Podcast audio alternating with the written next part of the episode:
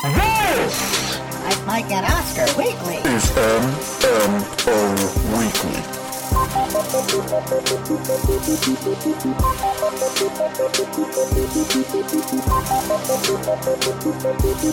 Welcome, welcome, welcome. Show that comes to you once a week. Cut recapping the Hollywood week that was, getting you ready for the Hollywood week to come on this, the third weekend in July 2019, or the first anniversary of both Mamma Mia, Here We Go Again, and Unfriended Dark Web. This is Mike, Mike, and Oscar Weekly. Hashtag MMO Weekly, hashtag MMOW. I am your co host, Mike One. This is co host, also Mike. Also, Mike, we are recording this on Friday of the week before you're listening to it, of the days before you're listening to it. But bottom line is, this is the last recording. This is the eighth recording Yeah. that we've done this week. we Like are insane days people. Six days, yeah.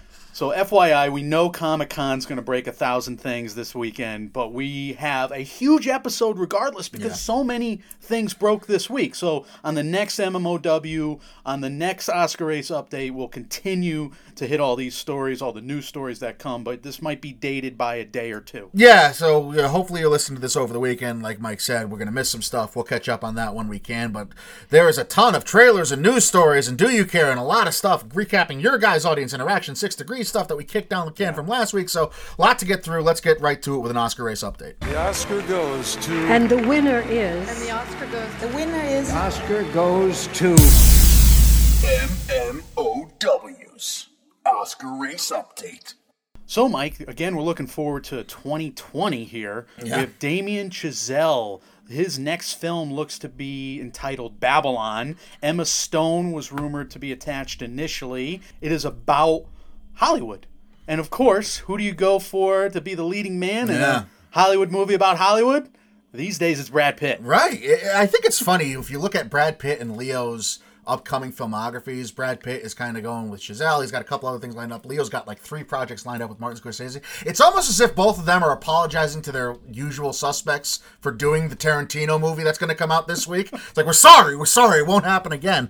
Uh, Babylon, like you said, Damien Chazelle. I don't know anything about it outside of what you wrote down. I know Emma Stone is circling it. I know Brad Pitt isn't confirmed, but he's circling it. And apparently, if you're going to have Emma Stone with a Damien Chazelle movie, you might as well hire Gosling too. So he's been rumored alongside all these other names. Oh, interesting. So, yeah, it, just the, the personnel involved, that sounds Oscar to me. Absolutely. I wonder if the repetition with Brad Pitt doing two Hollywood movies about Hollywood in two years is going to work for him or not. It might, might work perfect. We're in a big Pittissance, if the as if he ever left. But Let's between see what Ad Astra Yeah, well, I don't know if it's going to all be good, but we have one movie after another with Brad Pitt. Now this one on the horizon. Needless to say, if Damien Chazelle does it, uh, we're going to be fans of it. We liked, you loved La La Land. I, was not as high on it, but I still appreciated it. We loved First Man. We both thought that should have been much higher up in Mm-hmm. Oscars consideration last year. So I don't know how much more excited you can be. So guess what Chazelle's doing next, though? He's doing a New York City I Jazz show called The Eddy on Netflix. Does he know nobody cares about that genre of music? I, I, I am obviously pontificating about just trying to needle Mike here, but I don't even mind jazz, but like there's other things in the world that can be made movies off, Damien. I mind jazz. You, you don't like jazz? I don't love jazz. Skibbity bop bop doop bop bop. I like that voice though. Thank you. All right, the next story. Uh, the London Film Festival will have its opener. It will be Armando Iannucci's The Personal History of David Copperfield. This one stars Dev Patel. This is uh, something that a lot of sites think is going to have Oscar legs as well. We'll get our first look at it, Michael. Yeah, last year, The Death of Stalin got Oscar buzz and Best Original Screenplay. Then again, I don't know if it was considered a last year movie or the year before movie. I know it got released in Britain in 2018. Nobody cares right now, but I, it, I think it was considered for 2019. Anyway, Iannucci, he wrote Veep. He wrote You are uh, a big Iannucci fan. In the Loop, and, and these are great Yeah. political satires. Great political satires. So he's been doing these period pieces in like new English and American accents, right? So you, you had the death of Stalin, and Steve Buscemi's just talking like Steve Buscemi. it was weird, but it was fun. And now we have personal history of David Copperfield. I didn't see this when we did our mid-year Oscars report pop up in many places, but Dev Patel, he has broken through the Oscar uh, race before, and he has landed a nomination for Lion in the past. So maybe this film having that opener slot at the London Film Fest, Yeah. that's a good omen for it. And we'll give more Oscars to Charles Dickens for the adapted uh, screenplay category here. Tilda Swinton involved in this as well. Ben Whishaw, uh, who's my personal enemy. Hugh Laurie also For involved in Mary this. Poppins Returns, Yes. you hold grudges, dude. You hold grudges. You got to see somebody. You got to talk to somebody about this, and it is- shouldn't be me.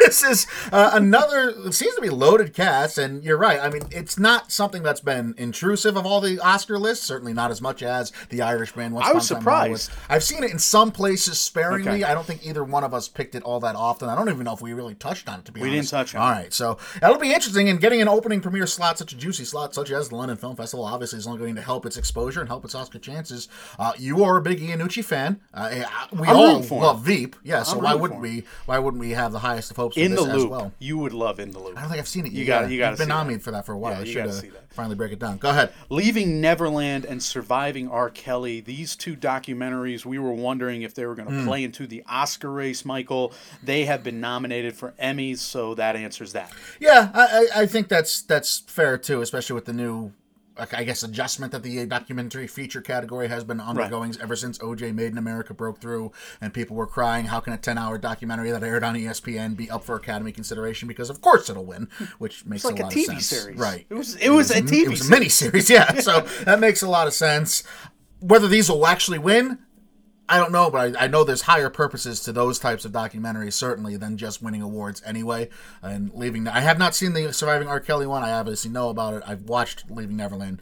Harrowing, gruesome stuff. I got through a half hour, and that's all I could do. I don't blame you. It's tough. Once it started going down that road, it was like, all right, Yeah. I, can't, I can't handle it. It's really, really tough to sit through, and, and God bless all those people involved. And you know, like I said, it's it's a higher calling for those types of things than any kind of awards consideration. We re- we respect that, we understand that. But being an Oscars podcast, it was interesting, and it would be interesting for us to see how many TV made documentaries are going to still pervade their way into the Oscars conversation. And for this case, these two will not be doing that. So that's kind of good to know going forward. I guess there was no theatrical release, so they couldn't be considered. Makes sense. The Toronto International Film Festival has their opening night film as well. Once Were Brothers. This is Robbie Robertson and the band. Do you know the band? Oh, yeah. Do I know the band? I, I don't know the band. so here's a quick story OAR played uh, our spring weekend concert freshman year at UConn. I think I was there. you might have been. I don't remember. I think I was there. Um, but they, they it was long. I don't remember. It was a long set. I like OAR, but it was a long set and a long time to be standing around. So my It's a crazy game of poker. It takes a while to describe it. Is. Yeah, and jam about it, I guess. so we ended up going up up in the rafters to sit down from our stage seats where we were standing, and they the finale was, I, I guess, them. Uh, Guster, I think, was one of the bands that was Guster sounds about right. Yeah, and they all came out and played uh, "The Weight" by the band at the end. Take a load off, Fanny. My buddy who was with me finally gave him a standing ovation at the end of this like five hour concert, and he was like, "I love the band. I'm clapping because I love the band." Let me guess this friend of yours' his name. It starts with a F and it ends at a rank. No, no, it was not him. It was not him. Though I could see why you would think that. That's funny to us, Yeah. the two of us sitting at this table, and nobody else except for maybe Frank. so, all right, we get a music documentary getting the opener slot at TIFF. What does this mean, though? Last year was the Outlaw King, the Netflix movie that really didn't do anything. The year before that, Borg versus Ma- or Borg McEnroe. Yep. The year before that, it was a you know a popular film, The Magnificent Seven. I don't know what 2015's Demolition was, but that was a movie. Well, I'll tell you what it means to me is that the music bio whatever is a big deal in all genre of film right now. And there's if you have a I don't think a documentary of the band historically would be considered something that's worthy of opening the Toronto International Film, which is a huge film festival. I mean, Huge. especially with Oscar implications historically. So that that is happening to me is a big deal, and I wonder just how much of an impact Bohemian Rhapsody had on the industry overall going forward. Like, are all the original properties we're going to get now just going to be green lit musical bios? I'm not against the musical biopic doing well, and I'm not against musical documentaries Right. either. Me either. You know, I love them. I'll watch anything. I mean, we were talking about a while back, like we'll watch any kind of VH1 Sure. behind the Absolutely. music type of uh, documentary. We Absolutely. we grew up on that stuff, and we love it. That being said, I I'm not as big of a fan as, of concert films. I know, like, didn't Scorsese direct?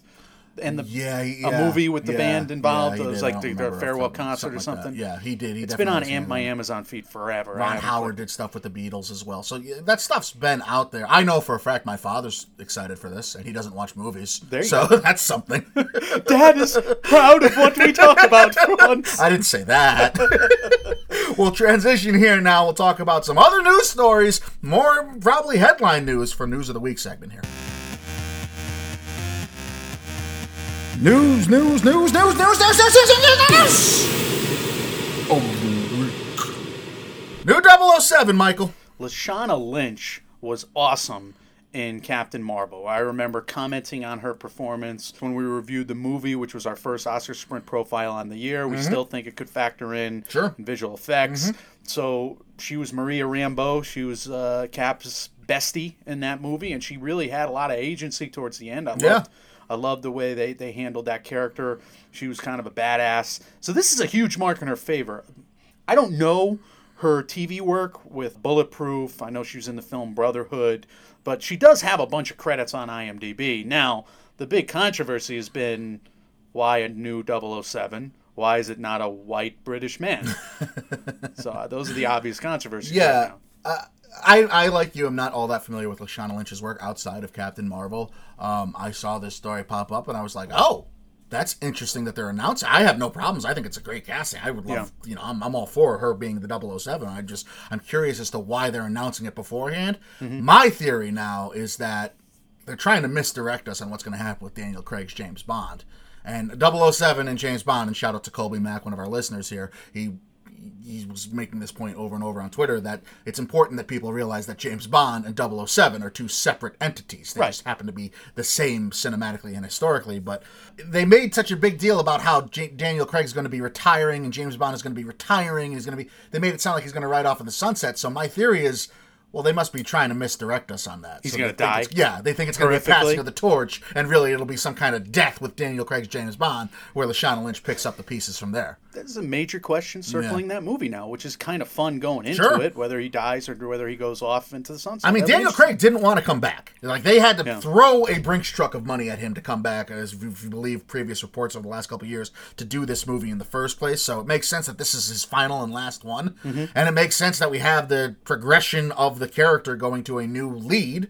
And with the world of cinematic universes being what they are, why wouldn't we have James Bond be its own cinematic universe now with continuity and storytelling like that? Well, I just know she's a hell of an actress Yeah. from what we've seen, and we'll we'll comment on it. If if she's great, then perfect. Absolutely. If, she's not, then we'll let you know too.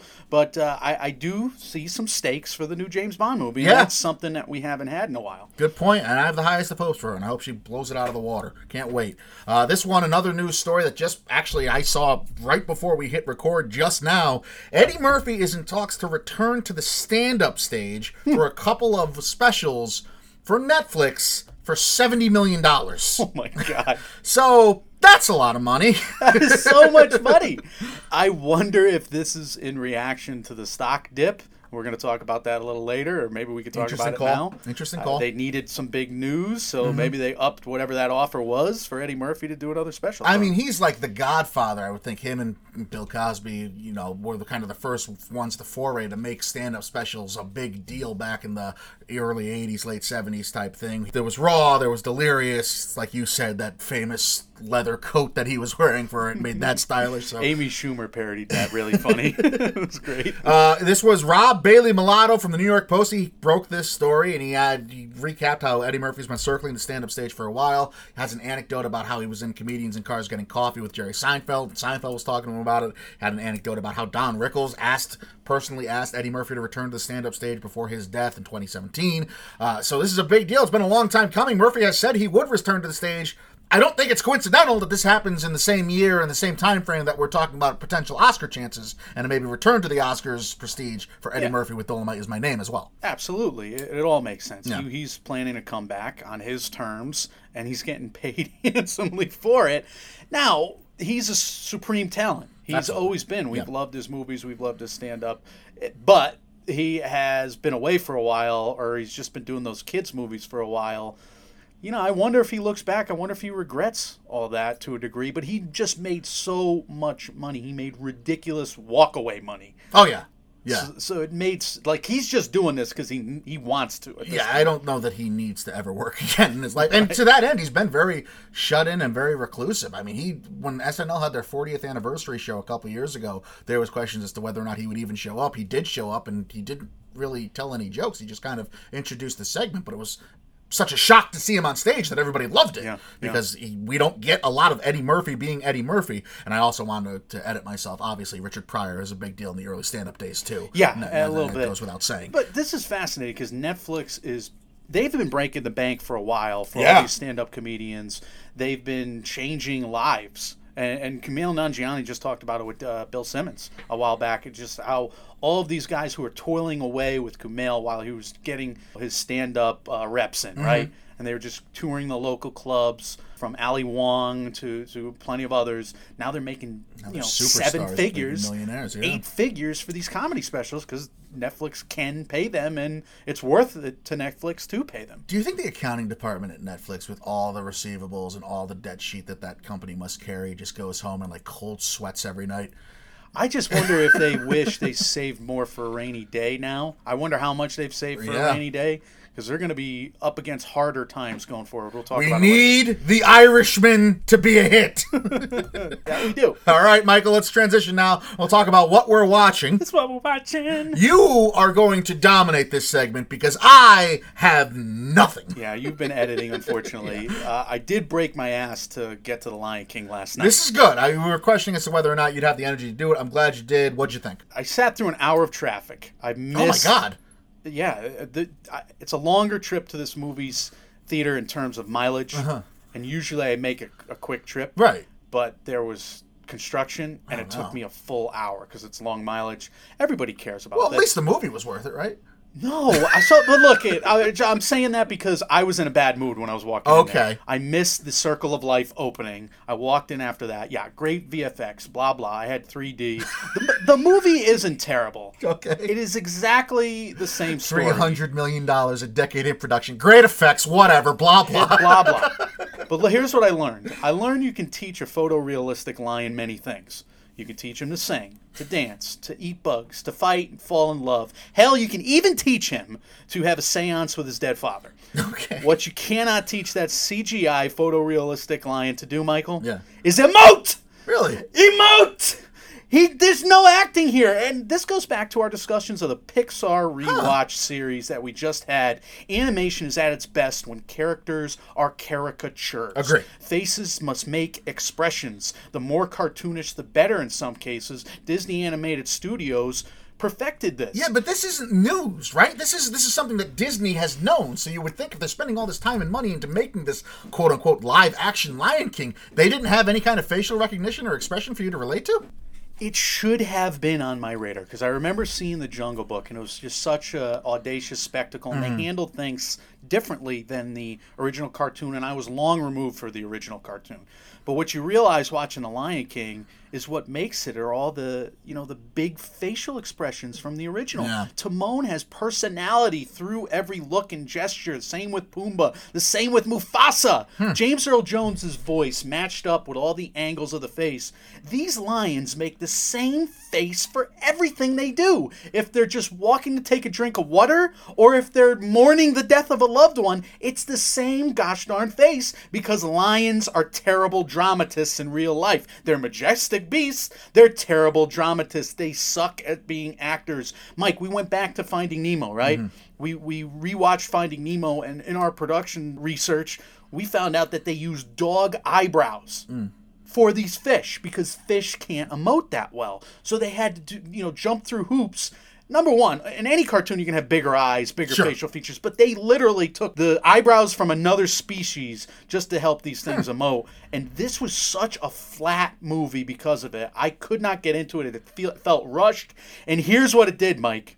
It drew my ire to all the other flaws of this story.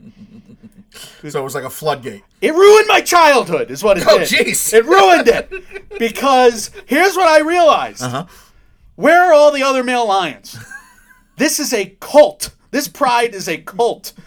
They have a tyrannical stranglehold, and yes, I saw the honest trailers years back, but it, it all came flooding back to me while I'm watching this. They have a tyrannical stranglehold on this fiefdom uh, of the surrounding population. This was like that Netflix documentary about that cult that put struck fear into all the locals.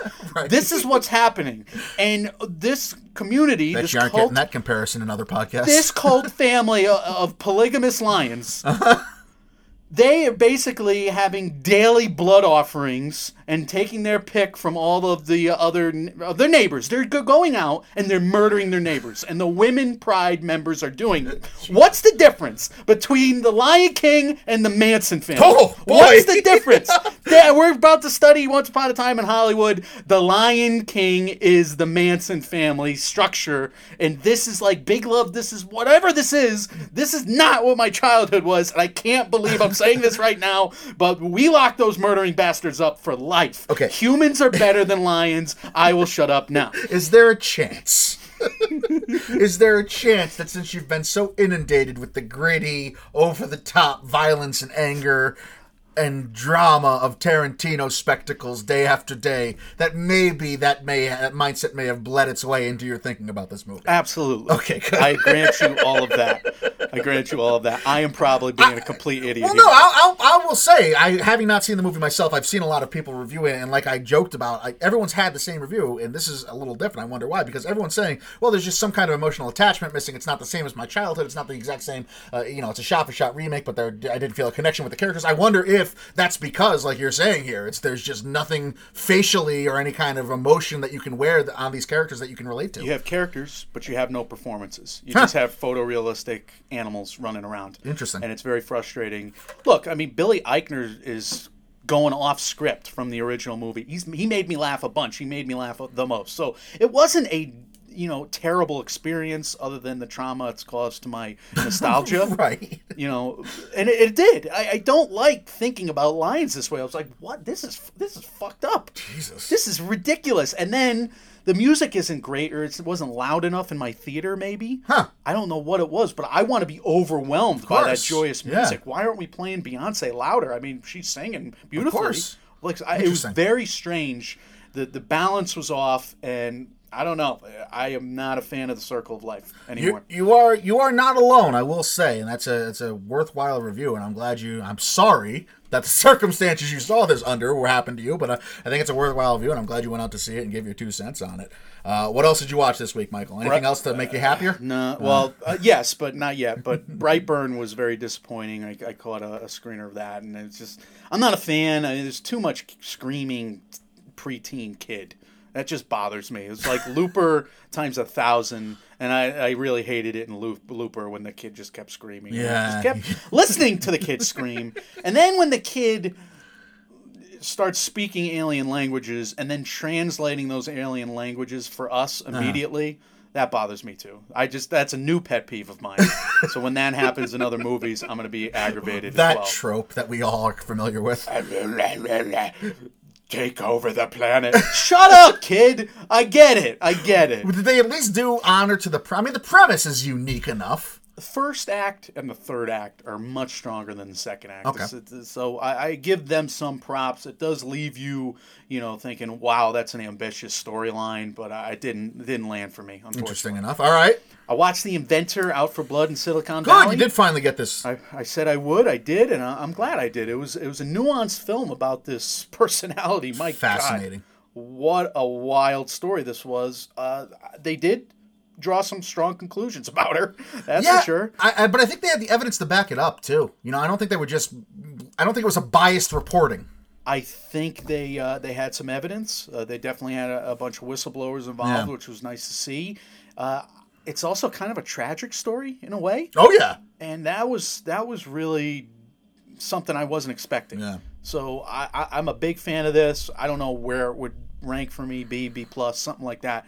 Really, really strong movie. I, I would like to maybe revisit it at some point. Finally, Mike, I watched David Harbour's Frankenstein's Monsters Monster, comma Frankenstein.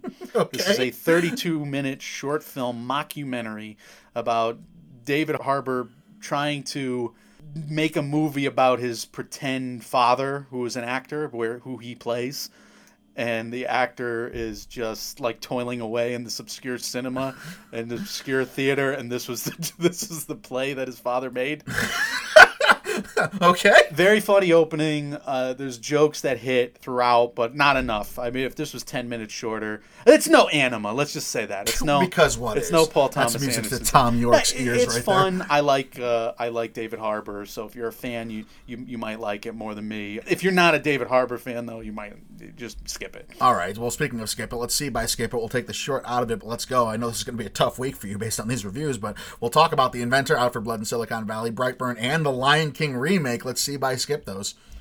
I'm skipping uh, Brightburn. I guess I, ha- I have to see The Lion King again, and uh, I will buy The Inventor out for Blood and Silicon Alley because I would watch that again. Yeah. you know, I, I mean, I get it. that's a movie I would just put on in the background. Sure.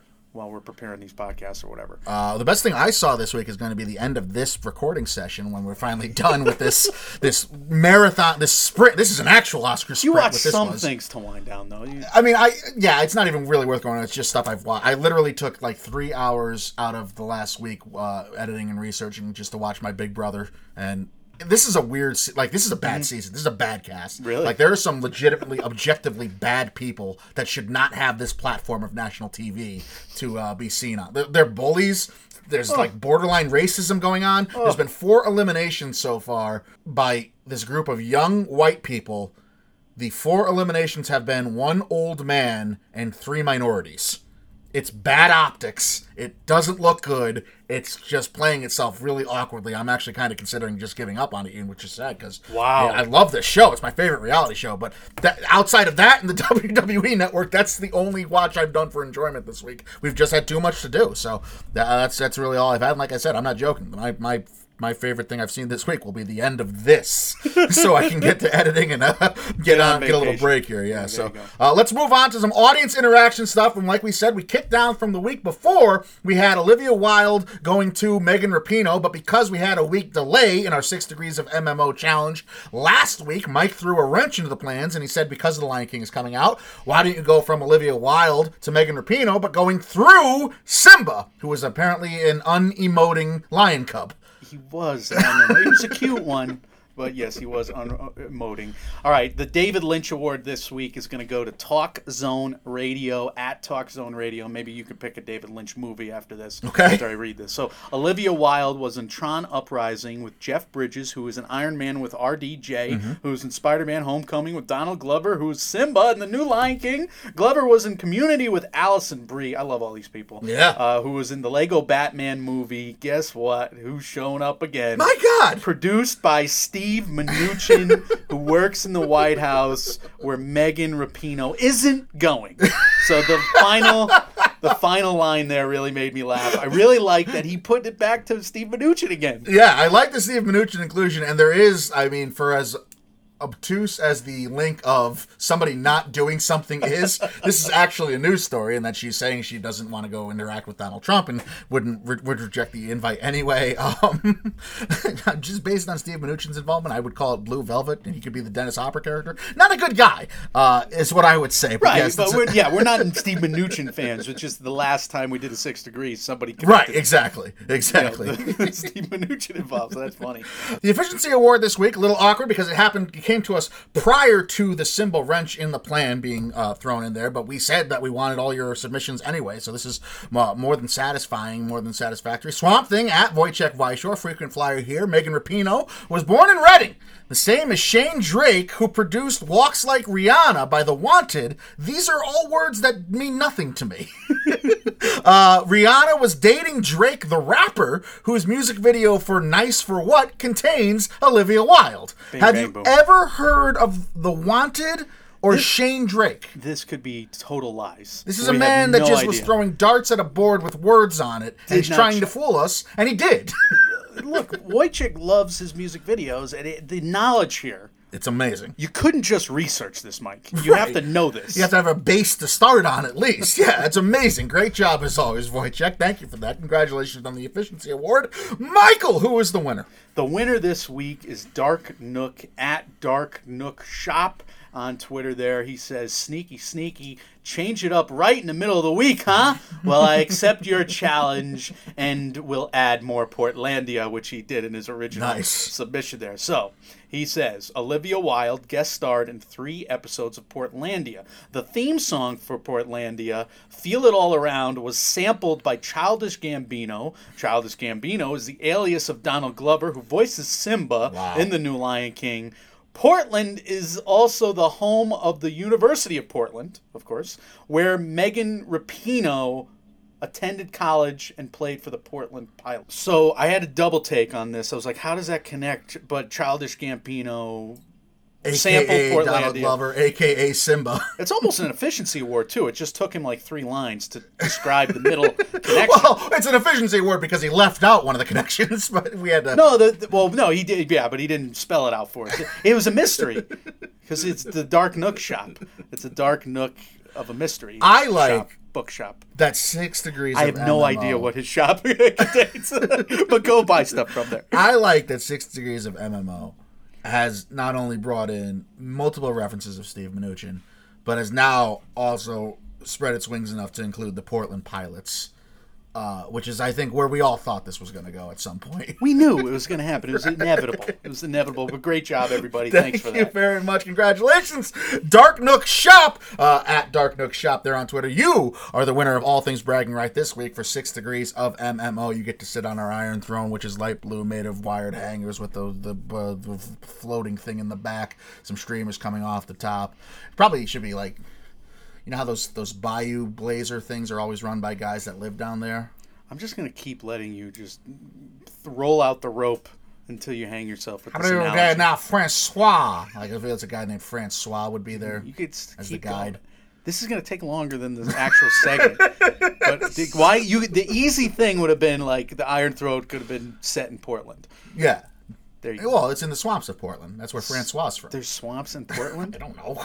I'm making this up as I go, man. Uh, that you get all the bragging rights this week, Dark Nook. Good we job. suck at improv. Do we have a challenge for them next week, Michael? Okay, we're gonna go with Lashana Lynch, who's gonna be the new 007. Of course. And getting the torch that was passed from a cold dead hand of uh, Daniel Craig. Okay. We think, we hope. It better be better for the drama of it. Mm-hmm. Uh, we'll see. And we're gonna have news in a little bit about uh, Edward Furlong, who Yeah. is the original John Connor. Yeah. T two. He's back, baby. Yeah. So Lashana Lynch to Edward Furlong. That's your next six degrees of Emily. I like it. Let's get those entries coming fast and furious for next week's MMOW. We'll move now into a box office update. Obviously, we're recording this on Friday, so box office numbers for the weekend have not even started coming in yet because it's not the weekend technically. So let's talk about some numbers we do have available to us, Michael. Yeah, last night The Lion King uh, made 23 million in Thursday previews. That is a, a very big number. Yeah, it is. Uh, it's eyeing 150 plus on the opening domestically this week. It's already made 100 million though. It, it crossed that mark uh, yesterday worldwide after opening in China for a $55 million weekend, I believe it was. And then uh, during the course of the week, it crossed that $100 million mark. So it's all about The Lion King right now, and I think it's going to wind up making a lot of money. Yeah, probably not a brave statement there, but I don't make brave statements. I so 150 domestically, and I said this on Twitter. It's a bit of a disappointment. Like I'm sure, and this was the exact thing I, I, said. I'm sure when they made this Lion King movie and they had it in its inception form, they weren't like, well, if everything goes right, maybe we can match Captain Marvel at the domestic box office for the opening. So I, I think that's a disappointment. I, I was going back and forth with, with someone about whether or not it can it's going to approach 1.5 billion. If it's already done 100 million overseas, uh, Uh, you know, Avatar was huge because of its overseas numbers, because the overseas audience loved the spectacle of those visuals. So I can absolutely see a world in which the spectacle of the visuals and the graphics and the, the all that alone is enough to draw people into the theater and have it make some buku dollars. so the budget was 250 million. It's already made 130.5 technically hmm. when at our the time of our recording on Friday here.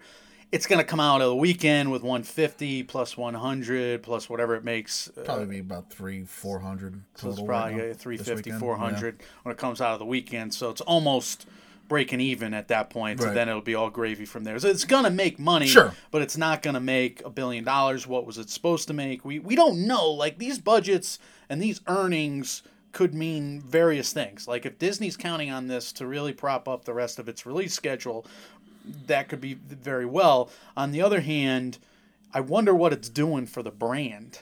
And that's my bigger question. Like, if this movie is, is just going to be disappointing for more people than it isn't, are they going to keep doing these just to make the money and cynically keep churning these out?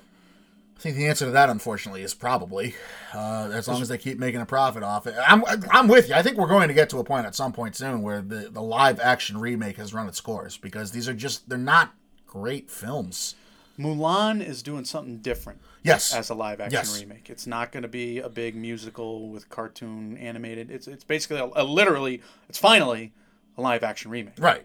It's not an animated CGI film. And look, I mean, look how excited all of us are for this, right? Everyone was, was astounded by how the first trailer looked, but you get the Beauty and the Beast, you get Cinderella, even the Lion King, for Christ's sake. It's not. I mean, the scores alone, they'll, they'll tell you they're not well received and well orchestrated films. years ago they made this work because they actually did live action remakes of 101 Dalmatians Right. and The Jungle Book and, and all those movies we loved. Yes, you know, other companies tried to do it too, and the Inspector Gadget didn't really work, like you mentioned at the beginning of uh, another episode Right. we recorded. That I have no idea when that will be released to you, but we did talk about Inspector Gadget. Mike, I think these live action remakes are kind of nearing a danger zone because Aladdin wasn't all that well received Yeah. the Lady and the Tramps coming to Disney Plus. Dumbo is just a flat out bad movie. This has not been a great year for Yeah, him. I mean the the quality of the picture, plus, I am convinced Disney must have thought, well, if we do a live action Lion King, quote unquote live action Lion King, it's going to make two billion dollars. We could probably count that money already. It's not going to make two billion dollars. No, I mean it'll struggle. I think it might struggle to make one. Aladdin struggled to make one billion dollars. I would think this does a little better than that, but. I would be very, very surprised if it hits 1.5 billion. But again, it depends on the international market. The point is that there's enough red flags now in these live action things that you've already talked about, and, and we're hitting on here in total. That just it, it, there's a reason to be concerned. Definitely, definitely. But, But I don't weep for Disney either. So, they'll be fine. Yeah. They're, they're making money with this, honestly. all right, let's move on to some trailer thoughts. Big week for trailers. Trailer thoughts. It Ends is the first trailer we're going to talk about. Is it called It Chapter 2 or is it called It Ends? Kevin Brackett was making fun of me on our Facebook I'm about. confused. I thought it was called It Ends. He's convinced it's just It Chapter Two. I think It Chapter Two is the correct name. I don't care. I think We'll It Ends. Is a, I think It Ends is a better name. I would call it It Ends. We've seen It Chapter Two, right? We, I mean, why why do that? Don't remake it. We'll do something different. That's my two cents. Yeah. Maybe it could work as a test balloon, perhaps? Well, I mean, listen, I think they do float these things out once in a while. You just you're just going with those puns. I think they like to clown around. if they were approaching a sewer of names, I think, uh, seriously, I do think they test these things at times. surprised, yeah. And if everybody loves, oh, it ends is the coolest thing. If Yeah. you were louder, like you are in real life on the internet, maybe you can get this going, and we need me can to be louder. I'll be louder. change it to from it chapter two to it ends. What'd you think about the trailer? I liked some of it. I didn't like all of it like the last trailer. I thought the last trailer was brilliant. I thought the ending montage out coming out of that really scary scene Yeah. was perfect. And this trailer gets us inside the Losers Club a little more. We learn that, and I remember the book. I read the book. It wasn't a great book, to be honest. But I remember that the further they got, the more their memories would fade as they got older. We know that it's 27 years. There is a the, the longest scene in this is the one in the sewer where Pennywise shows up. I thought that was the best part of the trailer. Yeah, I would agree. I, I also liked seeing Bill Hader, uh, and I liked seeing the the fading out of who the older who the Yes, adults represent when they were younger. I thought that was cool. That cross that was cutting there. important. They're probably going to do that in the movie too. Yeah. you'd hope. What I don't think there's much to, to promote about this at this point. I, you know, I know that's silly to say because of course they're going to, but I I just can't wait. I don't think there's anything they can do to really temper my expectations. I'm I'm very very excited for it. Pennywise is talking some shit. For 27 years, I dreamt of you. I craved you. I missed you, or whatever he said there. It was, I love that. And then I love that we get the like Pennywise without his costume at the end of it. Yeah, which was, was weird. weird. And the kid was creepy as shit in this as well. He's creepy. I liked his catchphrase from the first like movie. him from the first one better? You'll float too is better than you lied that I died. That's gonna get annoying, isn't it? I don't understand why these people are at a carnival. Well, it's, it's got to be a carnival set up by Pennywise, right? It's all his face everywhere. oh, is it? That's got to right. be his carnival of because horrors. wouldn't that be like you're not gonna go? Eh, you, you spent your childhood being haunted by a ghost clown. The one place you're not going. Yeah, but if if he just Right, if he puts it on you, I understand that. yeah, and you have no choice. But you're not buying a ticket if the carnival comes to town. Absolutely not. Of course not. I can't wait for this movie. Yeah, Uh, I'll be- tell you a movie I can wait for. We feared that this Nightmarish horror zone that was Cats. So Ryan Altieri sent the tweet this morning that really made me laugh because he's like, "Who produced this Bialystok and Bloom? this is a real springtime for Hitler. This one, I loved it." So the cat's setting This- is what was bothering me in the talking in the, Yes. about it in the mid-year Oscars Yes. report. I didn't know if it was going to be a Planet of the Cats, Did this answer your question? Rise for the Planet. Did of the cats. Did this give you everything Yeah, you did. wanted? Yeah, it did. This is a nightmare. this looks terrifying. So the featurette. Let's start with that. Okay. The featurette goes behind the scenes, and you have some of the most talented people in the world getting their reps in the dance studio and singing. Yes. And this looks phenomenal. Yeah. Look, these are really uber talented people at the tops of their crafts. I'm sure the songs will be great. I'm sure the choreography will be great. Jennifer Hudson's voice in the trailer Yeah, is it's awesome. It looks hilarious. It's a nightmare. It looks hilarious. Number one, like that's Taylor Swift. She's the main character. I don't get it. I don't know. I can't tell. I don't. The have, only cat I knew was Taylor Swift. What a sentence. The only cat I knew was Taylor Swift was the over sexualized one that's like leaning down and sprinkling catnip. Yeah, because there's one cat that's kind of hot. I'm not gonna lie. Just saying. Whatever. I'm a red-blooded man. what? It's like yoga pants uh, cat. What?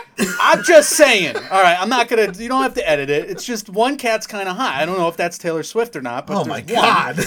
The rest of them, some are wearing like fur coats. Like all the old ones are not in bodysuits. They're wearing fur coats. It's just weird. Idris Elba's like got the Dolemite is my name jacket. they I don't know how I'm going to move on from that. They uh they they look I don't know why if something worked on Broadway for so many years with just, you know, regular makeup and costumes, why at some point computer graphics and innovation innovation and the rush to be first to do something is going to hurt a production and I think this might be that point. So basically, the the sets are huge. They're huge human settings, Right. And this is an, a a night in the light of a cat Yes. that lives in a basically a, everybody sleeping in the city, Right. and the cats are basically just out there singing musical numbers and dancing to them. And I think it's you, you get these faces and they're so earnest and sincere, and then it looks so absurd. Yeah, and then it's a cat. Jennifer Hudson's going for it. This is like the worst version of the extreme of what the Lion King didn't have that you were describing. This is like too human emotionally on a lion or an animal. and my impulses are confused because one of them's hot. That's I don't understand. Well, whatever. I just I said it. I said it can't t- take it back. now. weirdest fucking assessment of anything. Like,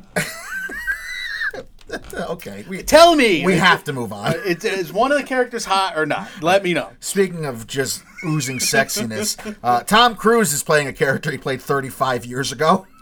So is he? Here's what my fear. He's really flying, isn't he? It's I, really it looked real. It looked really real. That's well, for he's definitely really in the cockpit. Right. Now, is there a pilot behind him and a cameraman? Do they have one of those elongated, you know, like X Men planes that they only shoot the, the tip of it? Right. Mm-hmm. Because I know they have those where they put the pilot and they put the cameraman in different spots. So at the very least, he's in one of those. My fear is that it's just Tom Cruise flying Right. around, and there's uh Right. like a drone pilot or whatever attached to I it had a camera. similar I had a similar thought. I'm like, this guy's actually doing these these circumventing and all these circles in the air and going crazy, isn't he? It's a, it looks tremendous. I mean, it's intense, uh, action wise. It, It looks beautiful. looks so much better than Top Gun 2 2019 has any right to look. Yes. Now, this, is that a tonal problem for the rest of it? Because you got the volleyball. Oh, you there was the- topless people. There was a beach. You got the singing, and that is fun because it was awesomely bad Right. in a way. Right. eh, Before that term was even coined. Right. Even in the '80s, people knew like this is kind of just fun and goofy, right? So, like, is the production going to be in on the joke of what makes Top Gun great, or are they trying to make Mission Impossible Top Gun? Right. Right. Yeah, I think that's a legitimate concern. I, I mean, there's a dramatic hook here. Like, why isn't he an admiral? Why aren't you a three-star admiral at this point? You know, he's like, I'm just a captain, and that's a Right, great but- mystery. I mean, I like that. But wouldn't like that guy would be kicked out of the forces, wouldn't he? if he's like six pushing sixty and still has arrested development as far as his progression up the ranks. I have no idea. That's a good point, perhaps. uh, I just know that Tom Cruise brings a lot of cachet, and maybe he's like a good example for some reason to all these other fighter pilots. Maybe he just wants to be a fighter pilot and he never wants to be anything else. Joseph Kosinski is the director. He's the guy that did Oblivion. He did Only the Brave, Tron Legacy. Those that's his CV right there. Only the Brave's the best of those. You didn't like Oblivion? No. Yeah, what was that? I agree with everything you say as much as I disagree with your assessment of the attractiveness of cats. And my assessment of this next movie trailer. Yeah, again. So we we found out that Mike and I have a pillar that we will never find common ground with, and it happens to be Kevin Smith movies because we watched uh, Jay and Silent Bob reboot. The Red Band trailer debuted. You were not a fan. My friends in college were from Jersey, and they tried to show me all these movies, which I wasn't familiar with going back Mm-hmm. Right. to Mallrats, and I think it's a Jersey thing. Like the Jersey people really love these movies, and I just never got into them. Jay and Silent Bob Strike Back had its moments. Like Will Ferrell, I thought was funny in it. I just I don't laugh at it, and I I So am, any any of those movies you were I am the of? warm water or the cold water. I'm the cold water. The Wet Blanket. I'm the wet blanket. So you you didn't like Mallrats? Oh my God, Mallrats might be one of my favorite com- comedies of all time. Wow, I, I like this is, none this of is them. shocking I like news to me. Absolutely none of All them. right, so you weren't a Even fan though of this trailer. Tusk is probably I haven't seen Tusk. uh, Yeah. my favorite Kevin Smith film, and I didn't really love Tusk. Okay, all right. So that's just where I am. But you enjoyed this, so you take over the talk. I love please. this trailer. This was everything Please. I want a Jay and Silent Bob, re- especially a movie that's making fun of itself already. I love be. the premise. Yeah, I mean that's what it's just building off what Jay and Silent Bob Strike Back laid down.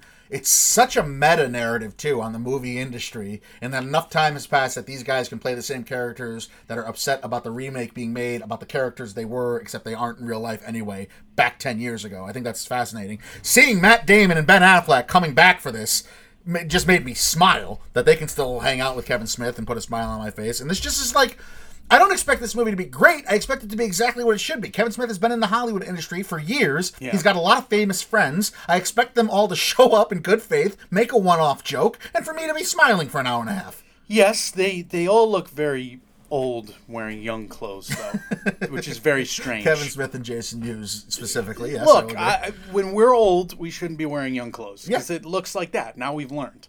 and this is an awful criticism, especially for a fat guy like me to have, but Kevin Smith having lost so much weight, that's not the same Silent Bob. It's not the same. He's, he's Silent way too Did I to bring you over to my negativity? here? No, no, I am very excited for that. I la- I was laughing throughout the entire trailer. Well, that's good. And his daughter's a good actress, so That's true. I'm curious to, to watch that little uh, gag play out with them. I mean, I'll see this at some point. I don't hate the movies, but I just I don't love the movies. I'm very middling on these. That's surprising to me, but I, I mean, I get it. I, I can understand that, and maybe because it was forced down your throat in your college years too. You didn't want to be part of New Jersey. I don't know. I'm just a nerd. It's just a, comedy. You got you got taste for comedy. It's just not my taste. That's that's fair. All right, we'll move on. Ad Astra had its second trailer be dropped on us already. It's just not my taste for comedy here. It's just uh, not where it hits my funny bone. Look, uh, this movie is something I have already formed a grudge over. You have. I have because Brad Pitt looks nothing like his movie father, Tommy Lee Jones. The whole premise of the film is based on that. They didn't even give him the same hair, which they should have gave. It, it doesn't make any sense to me. Okay, fine. Getting beyond that, we got overhead shots of strange rooms in this trailer. Is that room just like optimal for sound? We should know this as podcasters. We don't. But that's Yeah, a weird room. It's a, I don't know. I, It's like a House of Cards room, I got nothing for you there. and not from the TV show. Literally, a House of Cards. we see the parachute finally. Mm-hmm. So th- again, it's probably physics BS Mm-hmm. that they're, that he's able to somehow fall from outer space. How he's able to fall from outer space, I don't know. I guess he's on the edge of the atmosphere, and we see a parachute, so he's going to be okay. Yeah, they are going to need to explain that. I agree. Incredible visuals of near escapes throughout this. I like kind of the idea of a moon base or moon colony or whatever that is. I don't like the idea of having like a cowboy bar in there with virtual reality strippers or whatever. I don't under that took me for a, a left turn. I was not expecting. uh, we're getting Star Wars. Is that what we're trying to push here? I don't know what we're getting, but we're getting uh, a company s- to save the world. They're sending the son of the man who has got the world's fate in his hands now. May have deserted everyone too. may have deserted. That could throw as many wrenches into the plan as it could. I guess that's the reason for the drama of it. But uh, doesn't that sound like it's a, as risky a plan as it is, you know, possible? I mean, I guess if he's the best in his class and he was made for this, and maybe you're the only one that can talk him down if you find him, I, I, I could see it being explained away. I, I will say I was impressed by the visuals and the score. And watching this trailer, first of all, it made me think, wow, maybe this won't be the mess that we all think it's going to be. And it makes me feel a lot better about having included this in some mid-year Oscars categories, the lower in the card ones, the, The production values visual effects and production design. do look better than I, I thought. And um, his last movie, Gray's last movie, Lost City of Z, Mm-hmm. that, that, that's what it was. Again, high production values for Amazon there. So I'm hopeful that this will be a little bit better than I fear as well. Yeah. I just, I did, the plot bothers me. it's a hard left when you see that cowboy disappear and then reappear out of nowhere in, in that fantasy bar there. That's a hard left hand turn for that trailer, I thought too. It's very strange. yeah. The Red Sea Diving Resort is coming on Netflix at the end of this month, in the end of July. Captain America is going to play Captain uh, America. He's still got the beard. He's still got the glorious Captain America beard. We got Michael K. Williams going for that accent really hard. Yeah. Is he pulling it off? I just know Michael K. Williams in other accents. That's why I don't know if it's Yeah, I, I was I was a little taken back, but I thought it was all right. It's all right. It does everything in this trailer is all right. Right, It's gonna be a Netflix yeah, movie, yeah. mid-budget movie, right? This is one of those mid-budget movies that winds up on Right. Netflix, uh, where we got this true to life action film. Yeah. that's breaking out Hotel Mumbai style. Exactly. And we'll probably watch it at some point, Right. Because it'll be right in front of our face. Exactly. I mean, this is exactly what Netflix, I think, should be doing. I think they should be the house of the mid-budget movie, but they obviously have higher Oscar aspirations and stand-up aspirations than that. But I think this is where they can just exist and live and make money forever. There's an entire industry built on 40 year old guys fighting Right. 30 year olds and 50 year olds. Basically, having to tell off 50 and 60 year olds and fight 30 and 20 year olds. Yeah. This is just an, this is the action genre. And I like 40 year old guys. And look, I mean, they made most movies about 40 year old guys for 100 years Yes. of filmmaking. So it's a little overdone. It's it's, it's time for other people to get movies made about them, but I'm about to be a 40 year old guy, so I'm getting there. I've, I got years. got a little to time. go. I got years to go, but it's getting there. It's approaching. So it's, yeah, I mean, I can relate. I like his beard, and I think he's gonna fight well. I'm. You should be very grateful that we haven't developed drops off of things we say from this because I like forty-year-old guys, and that cat is hot. Are two gems that you've dropped this episode. I just hope that you're you, your your exhaustion from editing so much will not allow you to go back and, and take those out. I'll give you mulligans. The Kingsman is the last trailer we'll talk about here. So this is the King's Man. This is the prequel to the two Kingsman movies with Taron Egerton. I don't think I could care less about this. Now the first one's good. The first one's very good. I did not see the second one because I heard it was very bad. Okay.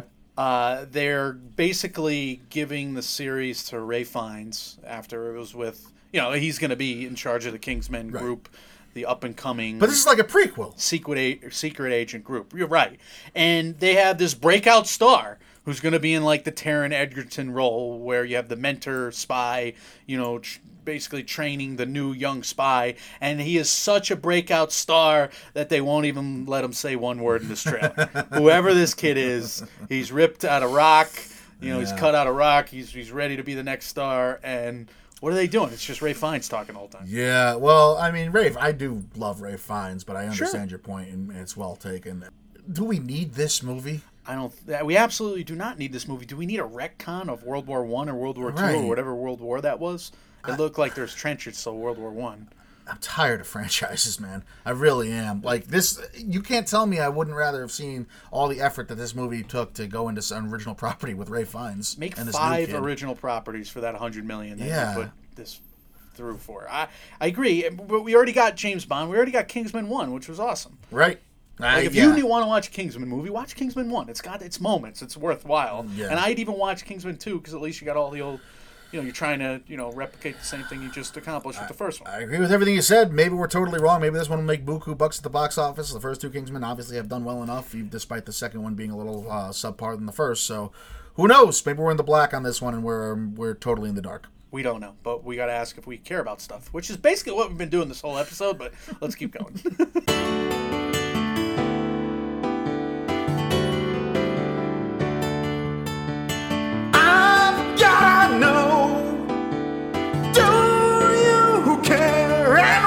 we? Wrap it up here with the Do You Care segment. This is where we take news stories of the week and we ask each other, do we, should we, or will we care about them? The way we start every Do You Care segment is I ask also Mike here about the upcoming releases that are coming out this week in theaters. Mike, do we care about once oop upon up up in but something with Hollywood and Honeyland? You're such a nerd. Uh, Honeyland, Mike. Yeah, Honeyland is one of the most awarded films at Sundance, uh, as the trailer told me. And uh, how is she gonna leave a place she's lived her whole life? I mean, she's like the Mother Teresa of bee- bees, right? She's just. She's the delicate balance of this ecosystem. And no, I'm sorry. I don't want to trash this movie. It really seems like a heart wrenching, delicate balance. social drama about these beekeepers, and you have a whole new group of people moving into her town, basically wanting to scourge all of the beekeeping and make it their own industry. And this one little old lady, Mother Teresa lady, was basically running the place, just taking one little piece of honeycomb and eating it, and having a day of it. Is this a documentary? I don't know if it's a documentary or a narrative fiction. Okay. I have no idea. Watching this, it looks like the real person. All right. So it looked like a documentary. Uh, yeah, it does look like it does look like a documentary. it is Thank- a documentary. Thank God for Yeah. that. Because, well, then again, this actress would probably win everything. Right. She- yeah, she she looks like she's Let- actually keeping bees there. Right. All right. So I have no idea. Uh, but yeah, I care about the releases this week and that other movie too. Never heard of it. Once upon a time in Hollywood doesn't make sense to me. We've only done nine episodes of preview on that. I'm not going to touch on it again now.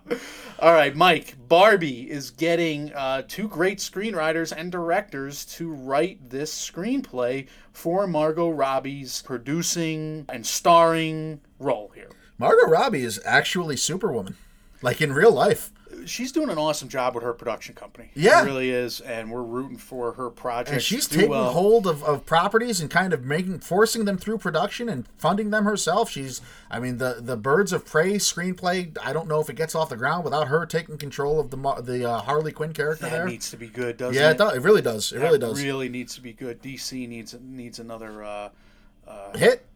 yeah, Yeah. and and they need a critical hit. Yeah, they need they do. Absolutely co-sign So that. Greta Gerwig, Noah Baumbach, they're writing a screenplay. Barbie was rumored to be happening all, for years, and Amy Schumer was attached to it at one point. It kind of fell apart after her "I Feel Pretty" movie came out, and so now, like you said, it's being revived from the dead almost. Margot Robbie's going to play the titular character, and we have that famous couple that everybody loves in Hollywood right now of Noah Baumbach and Greta Gerwig helming this. I don't see how this won't be a great movie for all little girls to go see. So they're basically hiring great writers, Right. to write a franchise property. And a, probably a coming of age property. Hopefully, which is what I mean. That's their bread and butter, Baumbach and Gerwig's, but also what is more relatable for all little girls to, to have at their disposal than a Barbie? Little, boys, and too. girls, Yeah, boys too. For sure. This is not our childhoods because we were brought up in uh, different circumstances, toxic Right. masculinity Sure. and all that stuff. Uh, you know, shit we had to deal with. It wasn't for us, but I'm curious to see this movie now just because of the, the personnel involved. Same here. I, absolutely. I'm, I and I will say I'm more certainly drawn and hopeful and expect a more mature take of it with Baumbach Gerwig and Margot Robbie's involvement than I would have been with Amy Schumer. And that's not a slight at Schumer. I just would expect more slapstick and more com- comedic if it was an Amy Schumer property. So what they won't do, what we know they won't do, is have basically Margot Robbie look like a toy and do all the CGI Right. out of the toy, and have giant human human settings of those for those toys, and basically a night in the life of Barbie and Ken and all these people. Like if you said, With a lot wow, of- that Barbie doll is hot," Way too I could at least songs. get that.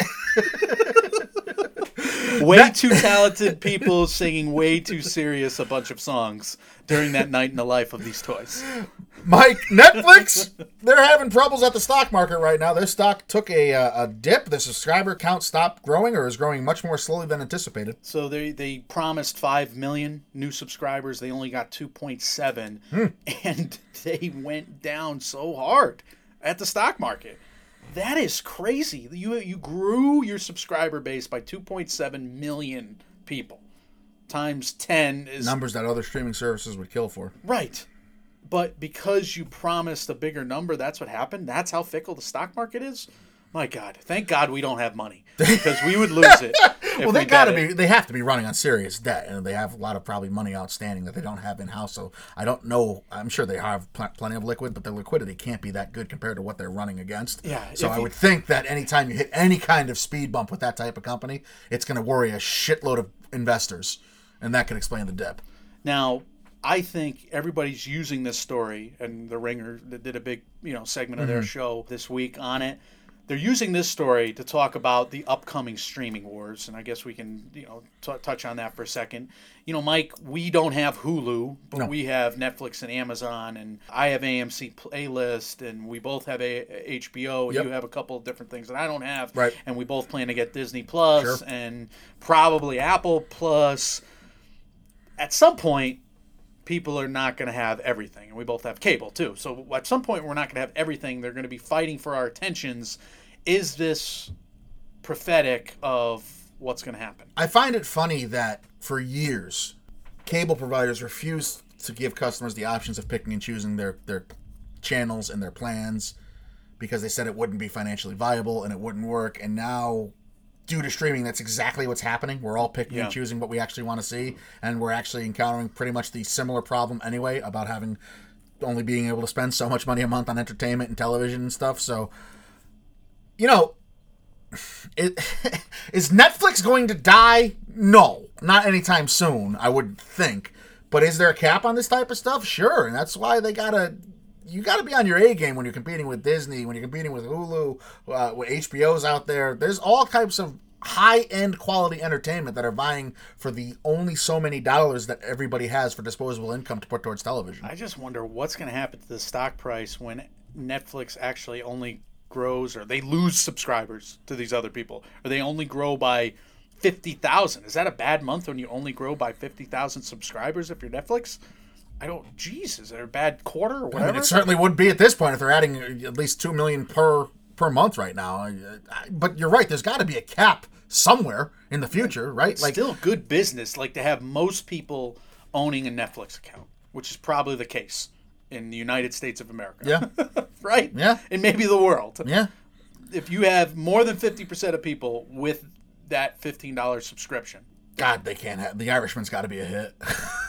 and if they sink that much money into something that flops, they, that's going to be a trouble, uh, a piece of trouble, I would think. it's, I don't know. It's- it's there's tough high times stakes. Yeah, high stakes certainly. are coming. Terminator Dark Fate, we had new footage released at Comic Con, but the big announcement uh, was regarding Edward Furlong coming back from Terminator 2 Judgment Day as John Connor. Do you care? Sure, why not? I mean, I, I've never been the biggest Terminator guy, and I supposedly that now Dark Fate some I read that this is going to be a direct sequel to T2. Cool. So it's going to re kind of cast, taking the Halloween approach, different timelines with different things happening. And if you're going to do that, if you're going to have a sequel to T2, yeah, why not have the original John Connor at your disposal? What's he been doing? You know, Yeah, is he not available. He, he had he had some, his struggles and fought his demons for Yeah. a while. That's why he wasn't in the last few, as your brother told us the other day Right, when so- he crashed our recording session. Was- we had a big Terminator talk. I mean, so- not to make light of that, but if he's avail- if he's available and fit to work, yeah, why not bring him back? but it's a formula that's worked before with Halloween. We just saw recently Playing on nostalgia. and I like the fact. I just wish it wasn't like a year after the last one. Like we needed more time. Like what was the zo- last zombie Halloween movie? Like we had how many years Yeah, since the last zombie while, Halloween right. movie? Like just the Solid other years. decade, yeah. like last year we had Arnold and Daenerys Targaryen fighting Terminators. Was that was just like last year? two or three years ago, right, or one year ago. Yeah. I don't know. I didn't see Genisys, but that was like just happening. So, So you now- think it's too soon to be splitting timelines? it's it's too soon? Yeah, because I'm confused. Okay. Tim Miller's a good director. Yeah. He directed Deadpool, so I'm in. I like the trailer. And it does, yeah. The trailer looks a lot better than I would have thought a Terminator movie in 2019 would look. So I am excited for it, and the graphics look, look stunning. I'm, I'm hopeful. Your brother's yelling at his uh, iPhone right He now. He loves this franchise. I don't get it. it's, it's fine. The first two movies are immaculate, and then Yeah. it's fine. Mike, we'll wrap up here with our boy Quentin Tarantino. He wrote fake TV shows for Once Upon a Time in Hollywood, and of course, now he actually wants to make real TV shows out of them. So let's just call bullshit on all of this retirement talk right now because we could totally see him making these as his next movie because he already wrote them and he loves them and it's his, it's his next death proof filler in between movie to movie and he could talk about all his canonical films. You know, a year from now he'll be like, actually, Death Proof isn't one of my films. it's just not one of those films, and I I don't know. I mean, he could totally just retcon the fact that the Star Trek movie he's about to make, or if he does, will not count towards his ten, and he'll Right. just pick and choose his best ten as his ten. Yeah, I, I think I've said my piece on Which his- we're rooting for, right? His retirement angle. Uh, I think it's like akin to a WWE retirement angle. But this is good buzz for Once Upon a Time in Hollywood. If he loves like the the productions within the production so much that he wants to make them, it's getting us excited for those you know yes. to play out on screen think, in this movie. I think he is of the same mind as like George Lucas was once upon a time. I think he's just a hardcore film fan that has made enough money and gotten enough success to where he just has ideas and he knows he can make them happen just to see what happens with them. I mean, he he's going to retire from cinema, according to him. He's not going to retire from everything, so maybe that involves TV, maybe that involves the theater, like he talks about. Maybe that involves writing novels. Maybe he'll try that, he'll dabble in it, and then he'll hate it and want to just make a movie ten years from now, or eight years from now, or two years from Yeah, now. Yeah, he'll retire from cinema when he's dead. And even then, we'll probably need some kind of confirmation. Scorsese can't retire. Right. He, as much as he wants to, he can't retire. So I don't buy. Yeah, it's not happening. Of course, would the, would it be surprising to me to see these turn into movies, seeing these turn into TV shows? No, of course not. Tarantino's watching this de aging uh, capability and wondering if he could get like younger Michael Madsen or younger Jim, you know, Jim Parks there. That'd be interesting. Uh, yeah, maybe. Why not? Look, just keep making things, Tarantino. We'll keep. Uh, We will. We'll keep hyping you up for you.